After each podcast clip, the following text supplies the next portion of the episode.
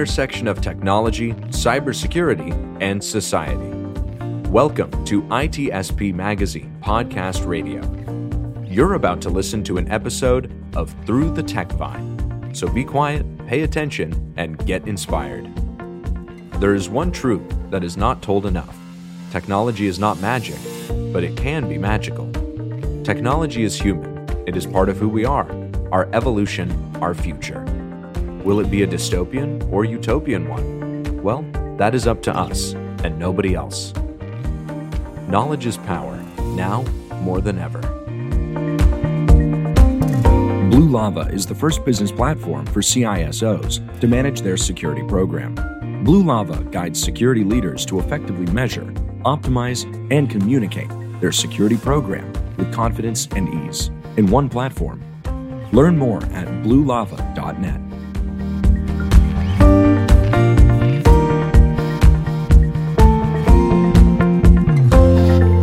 are. Can you believe it? Here, We're here. Here.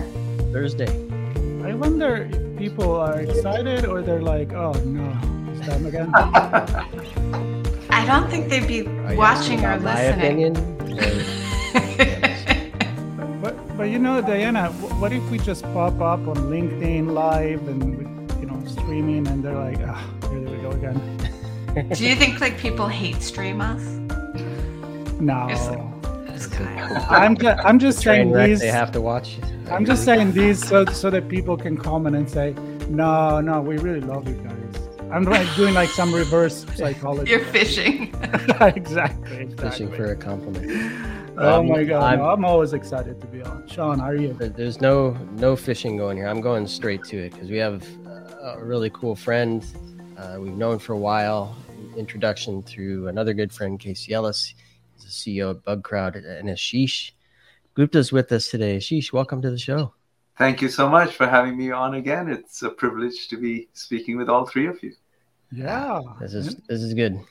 You said right again because we That's right. talked many times, but this is the first time you're joining us in this little bit of an unusual setting, which is through the tech vine, and you'll you'll figure it out immediately that there is no script. We're just going the way we feel.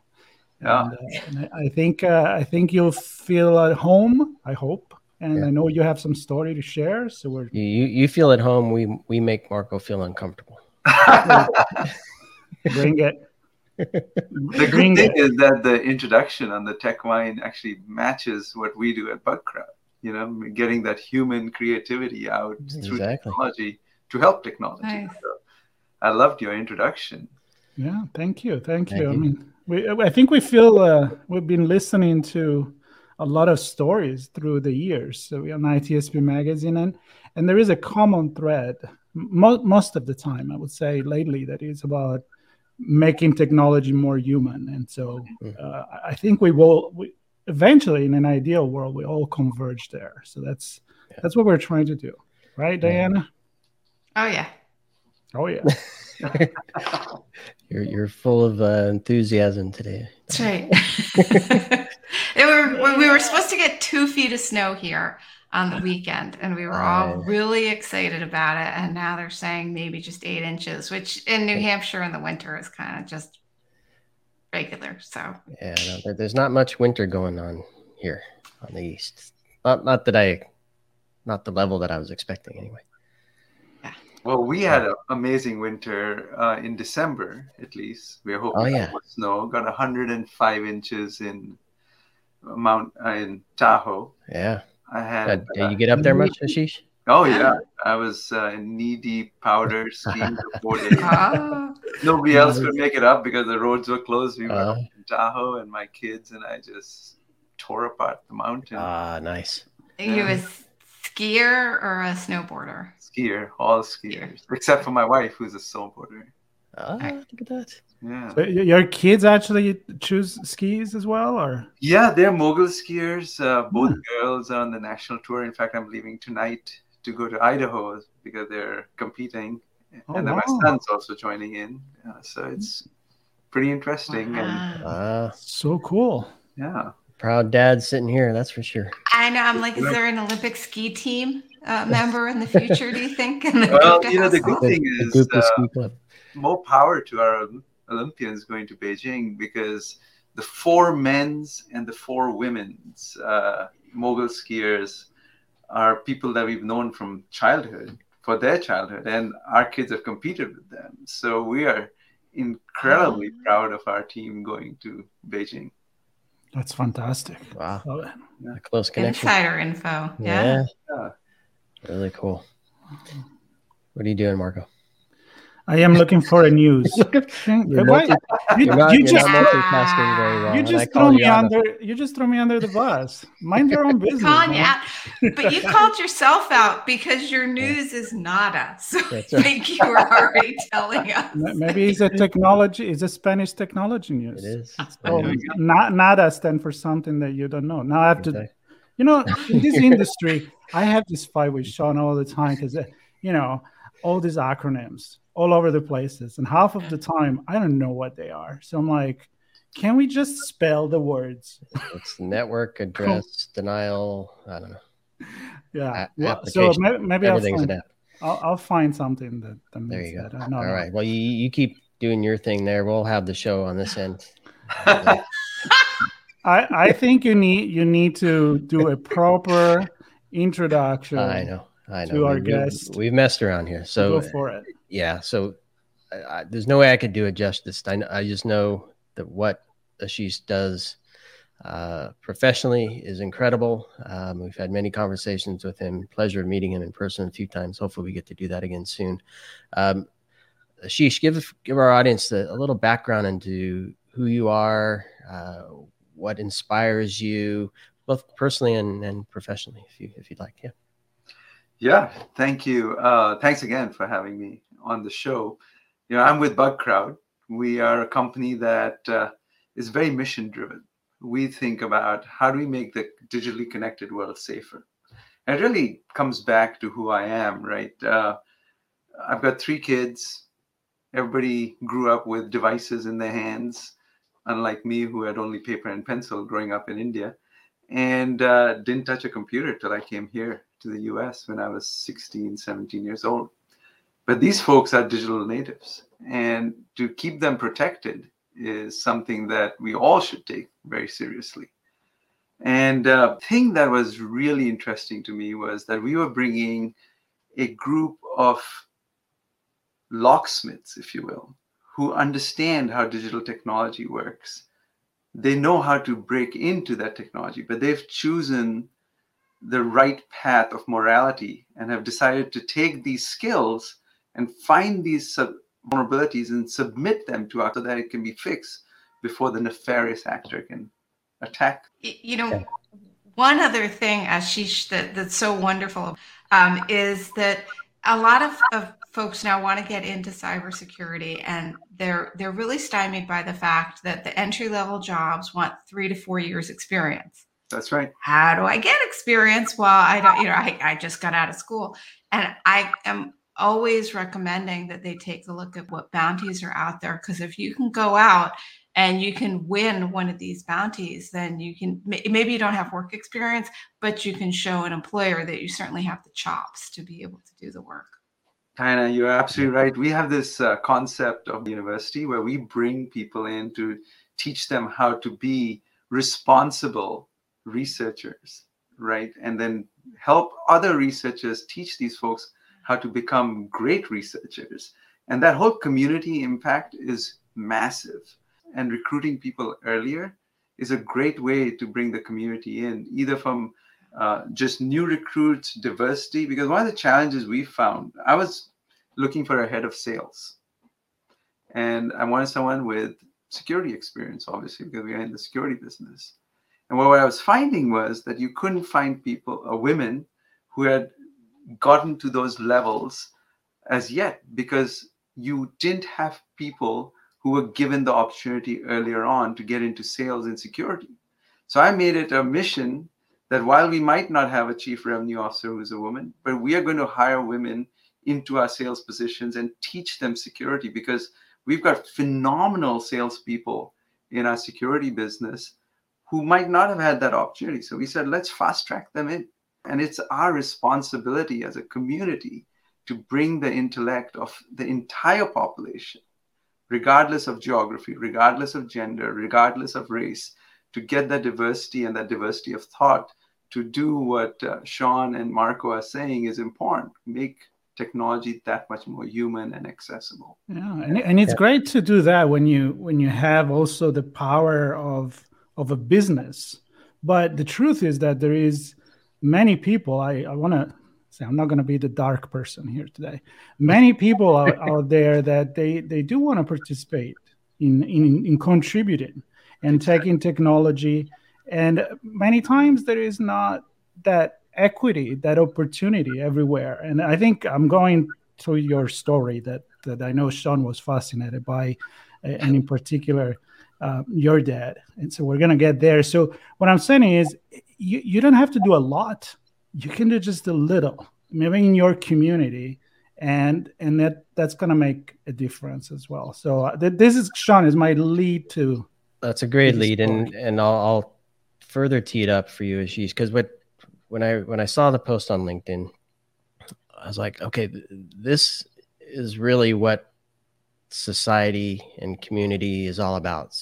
Somebody recognizing some inequalities or some gaps in in the community achieving its full potential because of whatever the situation is finance or location or whatever it is lack of technology or uh, connection whatever it is and so your dad's done something powerful here and, and special. So I, I wanted you to maybe take a moment and, and tell us what he's done because I think it really exemplifies the idea that that we can bring people together and and help each other lift each other up.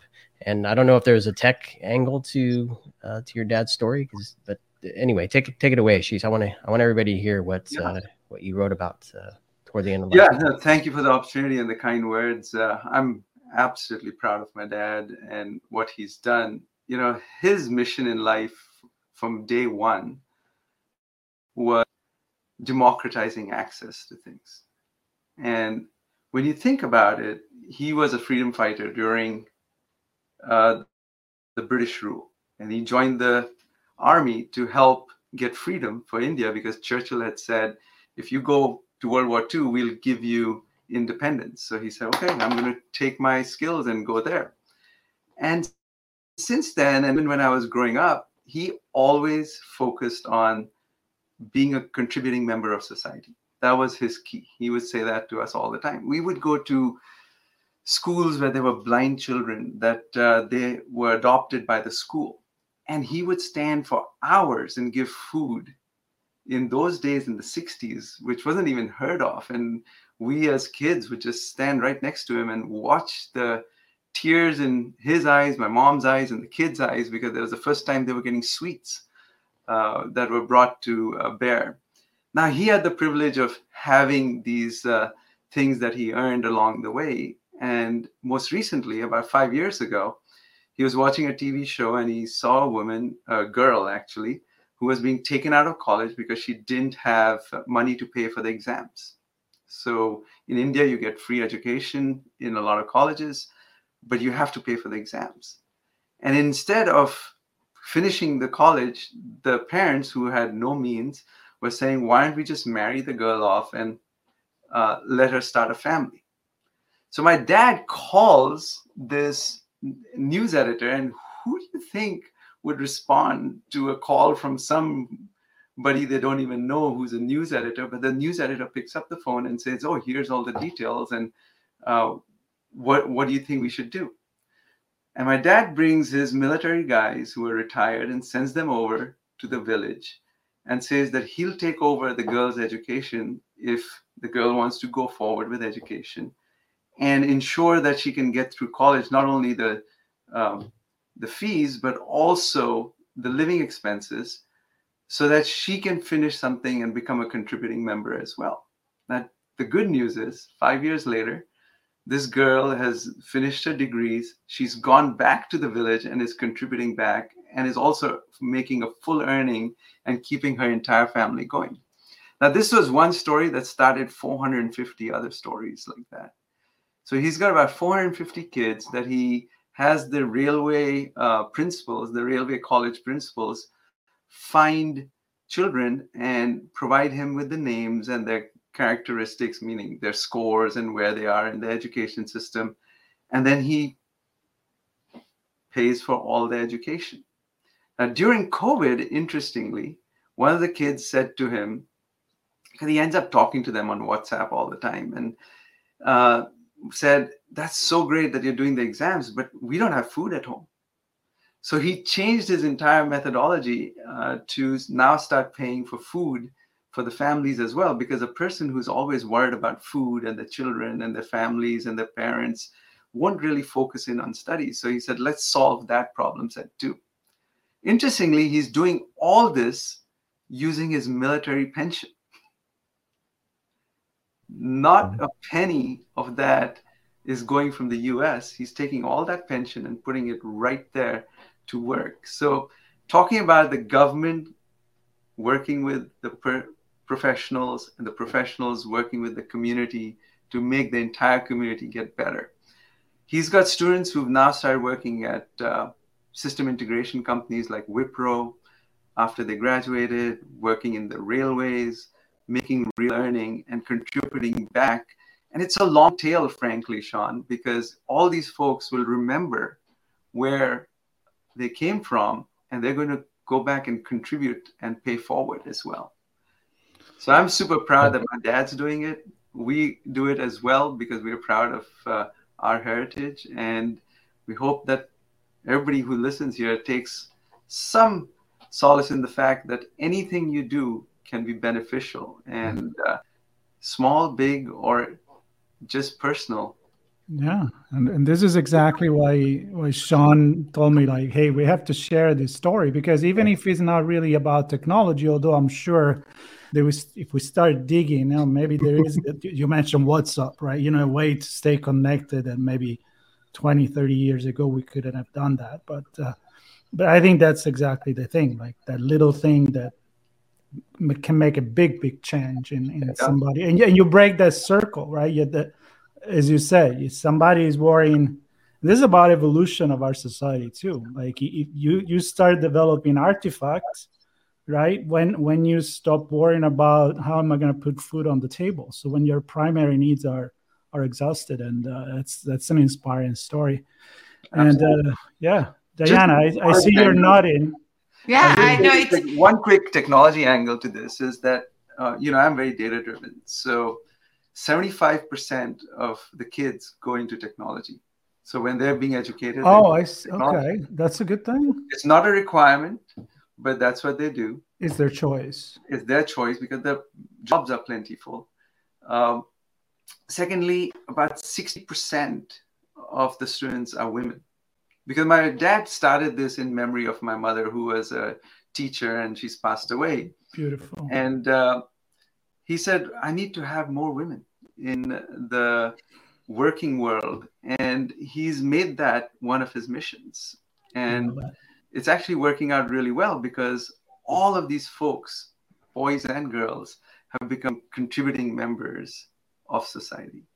Yeah. Never ending uh, reach from that first scholar, the yeah, I guess call it scholar, that first person helping them get through the, the exams. One one step. Indeed. And uh, yeah, I mean, I couldn't ask for a better way, and that's why I wanted to have you on. I'm I'm thrilled you were able to join us and, and tell us that story live here in person as well, to set the stage for what through the tech vine is about, which is finding the positive in something, keeping it human, as Marco pointed out, and at some point there's an intersection with technology, and the technology uh, helps us in some ways, and, and that's what this show's about: is to, to talk about things that inspire us and uh, keep us moving forward as as a, a well functioning society. And so, yes, talking about news, that, news time tradition. News time. Yep, Diana. Okay. Yeah, I did. I just wanted to say, I just, I, I, oh, I did oh, yeah. love that story, Ashish, and, and thank you so much for sharing it, and and to your father, and and it's true that the cascading effect. We don't mm. realize that doing goodness and kindness and helping a few people, it, it's not just those people. it has this mm. wonderful ripple effect where then they help others and they start to pay it forward. And and anytime people are saying, "Well, I what is one person going to make as a difference?" One person can make a big Huge. difference. Yeah. You, you know, I mean, just a quick observation because I see that happening in the in the cybersecurity community, right? I mean, you look on Twitter, I see a lot of people that of every gender and and and background that that they may maybe it started like a few years ago at a beginning level. Now they're at the point where they can start giving back to the community, and and it, they're doing it, all of them, because if you give an opportunity to someone, then that person wants to give it back, and yeah. and so that, that's the circle that we that we want to see happen. So. Yeah. True, true story. Amazing. All right, yeah, very inspirational. Okay. All right, so, yeah, story time. Story time. What, so, uh, what, do you guys this, know what, what's this handle? What's this handle? Well, we'll find out. It's it's a name. A name, name of somebody right. who's going to come in. So, do you guys know what land subsistence is? Land subsistence. Land subsistence. Yeah. Anybody know? Keeps subsides for land? You've got it. It's when land subsides, and I can understand English. That's right. so when land subsides, what happens? It creates a sinkhole. And there are, are naturally occurring sinkholes that happen when water leaches out for various different reasons and then the the stone starts to crumble and you'll have you, you see like a big sinkhole like in a, a, a field. There may be a big looks like a big divot and that's that's a, a sinkhole that's happening. There are also sinkholes that have things like that that are called cover collapse sinkholes and i think those are the ones that when we think about a sinkhole that probably comes to our mind because a cover collapse sinkhole feels very fast you know, and and very impactful because it's it'll be on a road, and you've got a road where people cars are going over it, and then suddenly one day it's like, oh, it's a giant hole. But it isn't that that hole happened overnight. What happened was the subsistence was was occurring very often for human reasons, as we want more and more water to drink, especially in urban areas. We pump water out of the earth, so we're drawing the water away from the rocks the rocks deep under the, the road are starting to erode and and and have uh, you know less uh, substance, less strength structurally.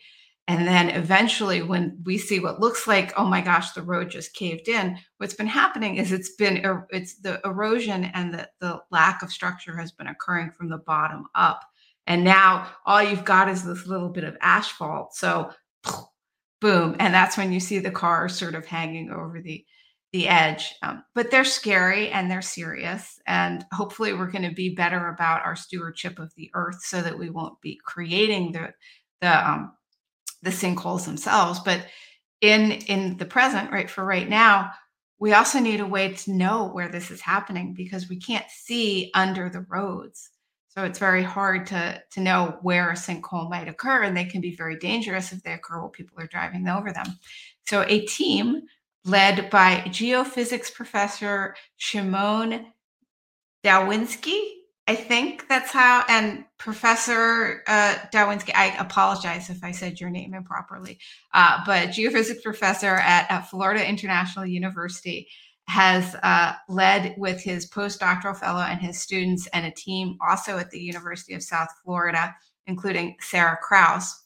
They have um, led themselves uh, to develop something that would use radar technology. So, radar satellites will be able to start to pinpoint where sinkholes are happening, especially in those collapsed covers. So, being able to look down below the asphalt, below the roads, and see where sinkholes are occurring deeper in the earth so that before damage can happen, uh, or more damage can happen, that they would be able to uh, do go in and do some kind of remediation to prevent the sinkhole and hopefully prevent cars from driving off of like what becomes like a little micro cliff. So congratulations to the team at Florida International U and the University of South Florida for coming up with this. They happen to be, I guess, more driven than you might be in other areas of the country because parts of Florida are called Sinkhole Alley. so they it's speaking of, of solving a local problem that they they really are. And so, congratulations to them for a technology that can uh, is, help. Is us. there a, a, minimum size of it that that they can detect? Because I mean, it, it takes a little one to, you know, make a dent in your car. So I was wondering how how much can they detect how big? I don't know. That's a good point. I mean, with these satellites, they can they're starting to see things under not only under the ground, but things that aren't detectable by the human eye. Mm. Um, but I imagine it got to be small enough. How big right? does it have to be? Yeah, I'm I'm not sure how mm. big it has to be before they're able to detect it with their technology. Hmm. I was actually looking at uh, some some places in in Florida, and the reason I one me one reason I didn't pursue that as a destination was sinkholes under buildings. if you can remember that situation. Uh, so my, my question is, can it can it see not just under a road, but can it see under a building? I don't know, or near or around, or I think is so. looking I mean, for space or movement of water, or what, do we know what it's detecting? So they're ground penetrating radars that look for um, sand or soil, soil flowing into the cavities between the rocks, which is sort of the precursor to going down. Um, so could it have prevented like whole building collapse because of sinkholes? I I don't know, but or would the building block the radar? That's a good question. Uh, but oh, certainly, if you can see around that building, uh, then then and, and on on road sinkholes. Yeah, you know, when I was at Boeing, uh, one of the things we were doing was using using remote sensing technology from satellites to figure yeah. things out like this, and the analytics around that. I'm sure the team in Florida or wherever they are have done a phenomenal job of connecting information around what might be a sinkhole also to right. predict what sinkholes yeah. are because that's what our remote sensing satellites could do which we use to help farmers uh, really ah. figure out what's the right place to put what kind of crop because of the moisture level in the ground to the nitrates that might be there or not and then see the total environment but link it all together with analytics yeah, amazing. But, but when you said that, you know what I thought about? How much Kevin Bacon in Tremors? You remember the movie? exactly. We would have enjoyed this technology with the, with the, worms coming up and, and making holes in the in the. Yeah. yeah. You know, he's probably there like, damn it, a little too late, but. Yeah. You needed radar satellite and satellites, yeah. Kevin Bacon. So uh, Ashish mentioned farming, and you said bacon. So I'm all, I'm all about the food. Oh God, I did that. Kevin, please change your last name. exactly. Yeah. So you know, my thing on, around farming, you know, India is a 95% farming community. Community like when we were growing up. Now it's become very techy. Um, but the meeting of technology and human society is incredibly important, right? Just like Diana just talked about, technology meets human society to ensure that you don't drive your car into a sinkhole by mistake, right? It's uh, interesting. We actually, um, again, it seems like talking about my dad a lot. You know, he did a lot of refrigeration, refrigeration and air conditioning projects. In fact, he represented India at an international level. And one of the technologies he brought to bear was um, how do you get milk from the villages to the urban areas, right? India you, produces. You send the cow. Yeah, you send the cow over. There's a lot of cows. Cow. yeah, all, a lot of cows all over Delhi, yeah, but yeah. we produce more milk than we can consume. But those children 20 years ago didn't have milk available to them in the cities because the milk was getting spoiled in uh, in uh, the villages because there was no way to refrigerate it. So my dad came up with this technology with uh, Sobi Sun-Ice in Denmark, and the beauty is that we just inaugurated uh, the second decade of the technology being there and the success behind it. If you don't mind, can I talk about that a little bit? Oh yeah, please. yeah, please. yeah. So basically, uh, they put in solar refrigerators and I repeat, solar refrigerators, not to create electricity, but using solar power with a catalytic uh, reaction using ammonia to cool down milk. Now you can think about that. It's in a village where there's no electricity, Mhm. and you're able to collect all this milk from the different villagers in a cooperative, cool it down to four degrees so it can be pasteurized because four degrees is pasteurization.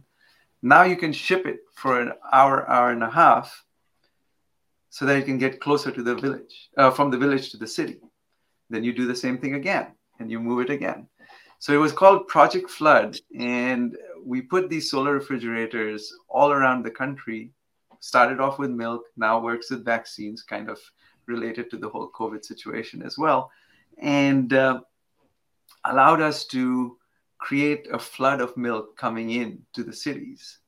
And the best part of it is created a multiplier back to the farmer who now had a way to sell the milk, do things like education, improvement of the farms, and things on those lines, which they previously couldn't do. And the benefit of others, where they could now drink milk because of this solar technology that was deployed to cool milk down. All right. I I have to force myself in, which I do quite a bit because I, I said when I have gonna force mood, myself over you because do it, try it. go. Duking it out here. Yeah, mine is gonna be super quick because it's it's just following on what Ashish said, which is I, I I was reading this news exactly doing the same thing in Africa. There's this company that does micro solar grid. Mhm. And, and you, they were bringing these stories of how because of the long distance and because of the, the lack of refrigeration it was like these people for- for example going to get uh, food to bring it to the village resell it make a margin and at the same time feed the village but they couldn't really bring the food they wanted because they couldn't refrigerate it so they had to get dry fish for example Exactly. which cost very little and you know and people wouldn't want to even pay much for it. But then the moment that they could create this microgrid just to feed you know the energy to that village then all of a sudden you have a refrigerator and they can bring in fresh fresh food including milk probably. So Exactly right. breaking it down you don't need the big project. Sometimes it's that localized solution that that can help. That's my news. I'm done see ya That's great. You're done. You did it. Yeah, there it is. there it is. No, I, I, I was, I was just gonna say quickly that I mean, this story like completely resonates with me because I, I grew up on a dairy for a while, so I know what what it takes to run a dairy and keep it functioning, and then there's a whole distribution of of the results of the the cow's work, um, and the fact that you brought this story of technology that isn't just technology to serve a company it's a technology that serves people and communities and and regions of throughout India. It sounds like, and yeah, and elsewhere, especially with with uh, that we transition it to uh, vaccines and stuff. It's even bigger bigger impact. But the fact that you brought it to food and dairies and tech, I mean, uh, I'm, I'm in complete joy here, Ashish. Talking about food think about all the food that another part of the our society you know where we have too much we throw it Mhm. away so Mhm. if we could Yeah. put it in a circle where we could you know all right this is left over we need to we need to give it to those that don't have it but we can't because it's going to go rotten by the time you get there i mean i think technology can help here right I did have that question about UHT, right? Ultra high pasteurization and creating shelf stable milk. Is there a reason not to have done is that more expensive than this this solar process or is it just it just doesn't taste as fresh? Like what's the yeah, I think the thing for us was what was the energy required to get it to Okay. that right? Uh, because we did have dry milk, um, and I'm talking back 25, 30 years, right? Sure. Where I, you I drank powdered milk as a kid. Yeah. That's what my grandma gave me. So exactly the fact that you could get the same kid some fresh milk um, and you know we used to have a saying uh, that you know i don't want to get this milk from a mechanical cow because we had these things called mother dairies in india and mother dairies were where this milk would go in and then you'd put in a token put your glass underneath or bottle underneath it it would fill and people used to say, I don't want a, a mechanical cow or a steel cow to give me milk. But when you tasted that milk, it was just exactly the same, right? And uh, that was, uh, I remember even working that project because, again, my dad said, Hey, we've done a lot for you to educate you in India, and then you go to America to go to college and you don't come back. You need to come back and contribute. So, you know, my dad's a huge personality, but also very respected. And so, what did I do? I became an intern, went back to work on this project. It was one of the most amazing things to see a child take that first sip of cold milk mm. and the satisfaction in their face, right? And it all happened because we brought technology, human ingenuity, and what our natural earth gives us, just made it more available. Yeah, absolutely. Love it. Now that's let's let's shift gears. I mean, I'm just gonna soak that in and uh, drink a tall glass of milk. You're gonna marinate in it. I am. Um, milk bath. It's gonna bath. Yeah. Wasn't Cleopatra that used to do that? I think so. There you go. Yeah, I remember going straight to the tank, opening the, the little spigot, and getting it straight, straight yep. from the, just came from the cow to the tank. Um, Did you ever get it straight from the cow though? I have done that too. So it's okay. warm though. I like I like the milk cold. But, yeah. so another reason I like the the tech story. Um, that that story there, uh, Ashish, and, and even yours, Diana, are, are, kind of pockets of we're looking at something specifically, and and uh, and it's impacting certain folks, and we're helping communities, and yes, spread across India and whatnot. But I think you have a news story that kind of touches almost everything. Sheesh. Um, in in Log4j. Uh, what what's the good in that Log4j? And, and for our audience who are listening that aren't cyber folks and not uh, tech folks, what what is a Log4j? Yeah, indeed. Like uh, about uh, a month, month and a half ago, time flies nowadays. Uh, there's this open source technology called Apache software, and then specifically there's some libraries in this open source technology that uh, can be used to get access to information that we don't want people to get access to. And interestingly, uh, this was found, I think it was in early December. It was deemed as what's called a uh, zero day vulnerability. That means it could be used to do something very, very nefarious. Uh, the Cybersecurity and Infrastructure Security Agency called CISA, which is part of DHS here, put out a warning that this was a massively important thing for people to fix. Interestingly, in the last month, month and a half, we haven't seen as many um, takeovers from this technology, if you will, and this vulnerability, if you will. But what we feel is that it's super important to keep this in mind as you go through and build your security roadmap, which is why I want to bring it here. It's much to what Diana just said with the sinkholes and what the government believes and what a lot of the cybersecurity experts believe is that because this equivalent of a sinkhole was found in the technology, uh, there's some nefarious actors that might be waiting while all the other tooling is uh, and the state of emergency is uh, at high alert, uh, just waiting for that to subside so that they can start making attacks happen.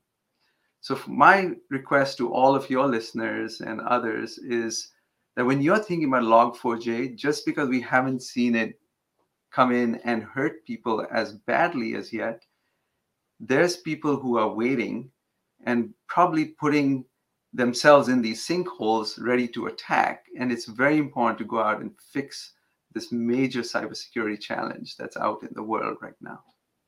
It touches touches almost everything, which uh, is, is the real challenge. And, Which is also, sorry, a very quick comment for the everyday people is that there is a similar situation in, in our everyday life. You know, when you see a patch on a, on your phone, and I think Diana here with you know your everyday cyber, you know, uh, update it because it, even if they haven't used it it doesn't mean that it's not going to be used in a month from now if you don't actually take action for it. And that goes for every IoT device or changing your password or anything like that. So to bring it down to to the everyday user.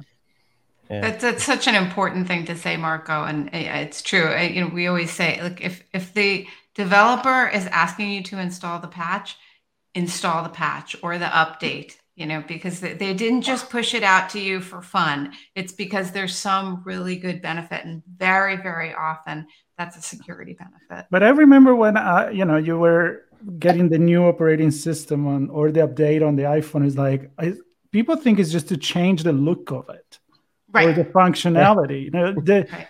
the, the security is such an afterthought that now it does it come through because I like oh patch like 12.1.3 and then 0.1.4 like why? It's not changing anything. No it is. It's it's in the back. So the good thing is just in our household we had calculated that we use about 35 of my customers technologies in our day-to-day world refrigerators i can't give you the names uh, networking devices. Come on, spill the beans. Cars, you know, electric switches, computers, obviously, mobile devices. So across, and I told you that I want to have my my world secure as well. So when a patch comes in, I have a direct connection in some cases to what was submitted and why it was fixed. Obviously, can't talk about it, but to your mm-hmm. point, Marco, it's super important to update yeah. these. Mm-hmm. Right. Yeah. Yep. Yep. Very cool. Well, let's. I'm I'm gonna switch to I'm gonna switch to my news because it's, sure this is. I should have called myself Patch as my handle. That would that would fit as well. So I I chose clearly my my tech, and it was tagged hashtagged as tech for good in the Twitter post that I saw. That it's a Twitter post, so there's not much detail underneath the hood here. It's a little video, but it's a smart contact lens Ooh. that uh, helps I you that. helps you me too see directions and get uh, important oh. information. Uh, so you, it's too much work, Marco, to look down at the watch that's showing you the alert for your meeting. You want it to pop up over your own retina on the on the digital retina in this in this uh, it's like the movie. Yeah, it's like the movie. Yeah. So evidently, I'm not as excited about that. I thought it was going to be a lens that, because you know, when your eyes get older, you can't yeah. focus up close as much. So it's not a medical. It's a social media lens, not a medical lens. That, that's, may have that's what I was hoping too. Uh, okay, I don't know if I want Twitter on my right in, right in front of my cornea. It's it's Twitter and and Meta. It, why wear big heavy goggles when you can just jam this thing in on top of your eyeball? Well, you know that that's that's a different story. I mean, yeah. Clearly, it's a good story. Clearly. Ah. Very... So as it is now, you're talking about just the visual interface. I mean, I don't think you can interact unless you're. I mean, is it Elon Elon Musk involved? Are we like talking Google about Glass? It's like Google Glass, but it's in like a, a Google lens? Glass and a contact lens. Yeah. Okay. Okay. And, it, and, the video, this little, it's like a 30 second video. It doesn't say anything about uh, being responsive to uh, to the way your eyes move or whether you blink or and doesn't mention anything about properties of measuring the, the moisture in your eyes to detect potential health issues or density mm. or whatever. I'm, I'm yeah. stuff up here, but doesn't mention any of that. You're stuff. adding all these features. I'm adding all the features it doesn't have. It can tell you turn left here. Make a U-turn. Watch, watch, because watch your, your watch vibrating to let you know you have to turn is not good enough. You no, actually uh, want it in your you, eyes. You want it in the eye. Yeah. So it was presented as tech for good. I, I don't know. I I always find it easy to turn to the medical space for some of these types of technologies where if a, uh, a maybe not uh, a surgeon is wearing them and can see something uh, without having to turn to a, a, monitor to look at it, they see it in one eye while they're operating on something. I remember when I was working for a mobile company, we were working with airlines and they were talking about the process of building airlines and some of these spots are like really tiny to get into and and if you can make your way into the spot to start ratcheting away at a bolt the last thing you want to do is work your way out of that spot to to to read a diagram. So if you can if you can see the diagram what which bolt goes where if you can see that so i, I can see applications for this but, Yeah. uh, as, But- as, as a social media thing eh, But can you can you see something that can be done that has to be on a contact lens? Because that's what freaked me out the most. It's like you know, it's very intimate, and you know, you get Yeah. infection, you get a lot of stuff. Compare with wearing glasses, where where the interface is just just your glass. So that's why when you said the lenses, I I went there with Diana. I'm like, okay, this must be for the health Yeah, of your Right. of your eyes. So that would hmm. be smart that, That would would be be- great. Yeah, and so may, that- those may exist but these are not them yeah, So I think you can actually get there's like IOL, you can get some replacement of the lens, but I'm not sure if it really helps people to see very up close and very far away, especially if they have bad vision. But although I'm researching it because I'd be very interested in that. But with yours, I just go to Google Glass and the people that had Google Glass. And I mean, other than that, they could take photos like that.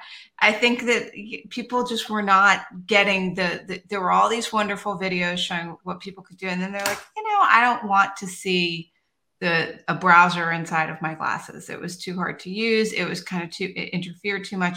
And I feel like, although any contact lens could give you an infection, I feel like now we're taking what didn't work in Google Glass. They weren't heavy, they were pretty light. And now we're putting embedding it even closer. You know, now it's not just on your face and you could, but now it's in your eyes. So I do kind of wonder if it didn't work on Google Glass, would it work in, in a lens? And I'm thinking don't know maybe Were you an ear- not. were you an You early adopter ashish did you have do you have glass Yeah, were you a glass? I did. I did have a Google Glass uh, thing because I was in video conferencing for a while. Uh, I'll tell you the one thing I kept hearing about with Google Glass that this lens probably removes is that whole thought process of how is it going to look on me, you know? Um, so And think style and fashion style and fashion, right? Mm. Initially, it was stylish and fashionable that I had a Google Glass, but then it was like now I'm wearing this thing and I look like a cyborg. And I heard these words from different people, uh, and Yep.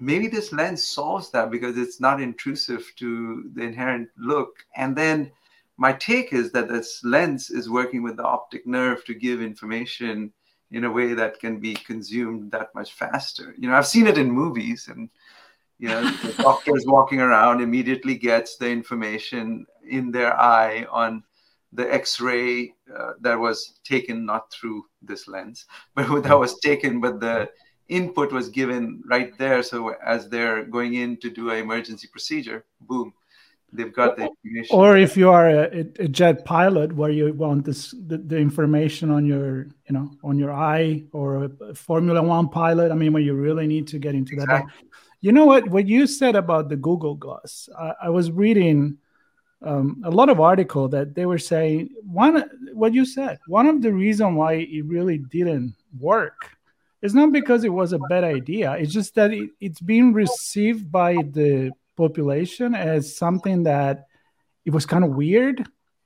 And so it wasn't really maybe the right moment. Maybe it wasn't the fashionable thing because there was that intrusion in your life like sure we have camera in our phone but you can see that you're pulling out the camera or your phone and you're filming a video but the, that had like kind of like intrusion in everybody's lives like is that camera on or is off it's are you filming uh, Well, it- there it were was creepy. You'd see the the glass wearer do that, and you're like, Yeah. oh, I know what they're It- doing. and Yeah. people then just went away from it so they never really embraced what the the advancement of the technology was Yeah. so that that would be interesting to to see what happened next when the new augmented reality glasses are coming because there are other company now doing that Yeah.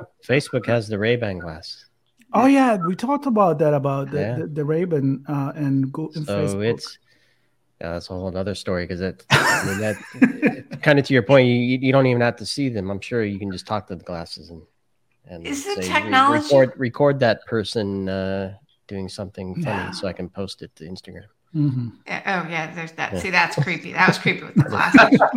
but is the is the technology small enough? Because we have to have some sort of power source. We Uh, have to have a way too. to yeah to render, and, and also there's got to be communication. Right? You've got to have some sort of like Bluetooth or Wi-Fi or something so that it can get information from the internet. And think that's they don't that's have the wire. They don't have the wireless down yet, so I think it's a wired. In your eye. What you're going to- I'm joking. I'm I joking. think you lost us there. My eyes are scratching enough. you actually have to plug it in the wall, so your, your range is. It's an, R- it's an I- RJ all right, I'm gonna put my virtual reality goggles. I like Well, that an RJ45. that's- That's a big cable. That's Yeah. funny. It's like you know, it's content lenses, but they come with a battery this big, and then you have to put it on your back. That's right. No, that- that's why I asked It you. looks like the helmet that you put the beer cans in. That- That's that's why the I asked opposite you. of an unintrusive. if if uh, if Elon Musk was involved with a Neur- Neuralink, where you can actually command everything you need Yeah. to do from your brain. But yeah, the power source. That's a that's a good uh, good point. Maybe the energy of your eyes blinking. if you could use Yeah. that, like, because Your tears because you can never remove it, so you're just sad constantly. Uh, boy. Well, you I mean, know, that's.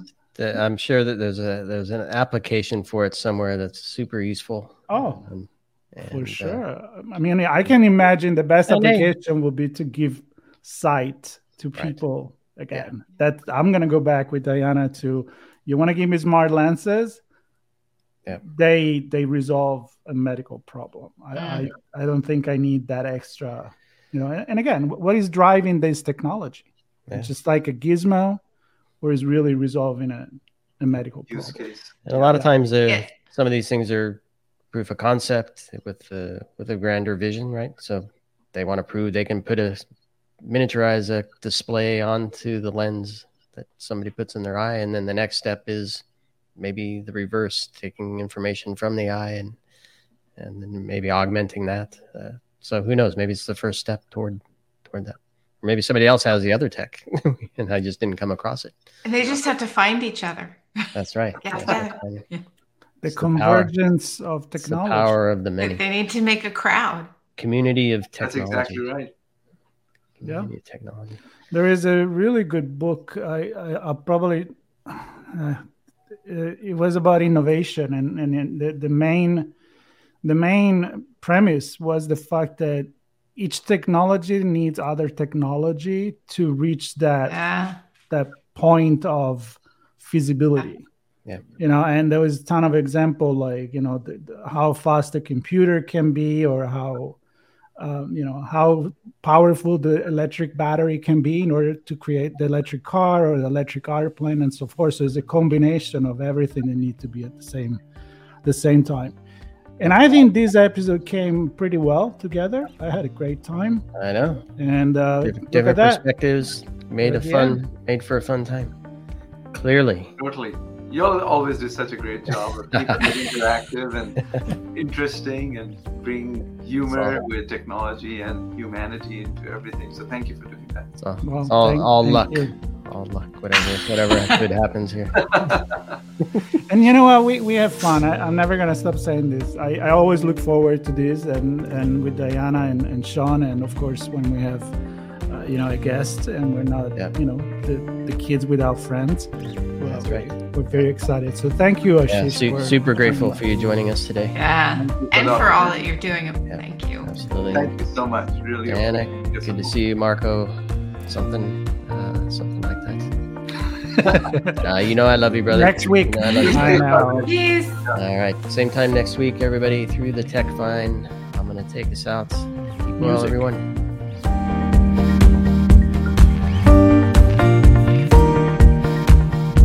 Blue Lava is the first business platform for CISOs to manage their security program.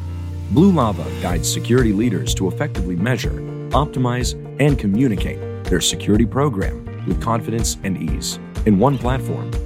Learn more at bluelava.net. We hope you enjoyed this episode of Through the Tech Vine podcast. If you learned something new and this podcast made you think, then share itspmagazine.com with your friends, family, and colleagues. If you represent a company and wish to associate your brand with our conversations, sponsor one or more of our podcast channels. We hope you will come back for more stories and follow us on our journey. You can always find us at the intersection of technology, cybersecurity, and society.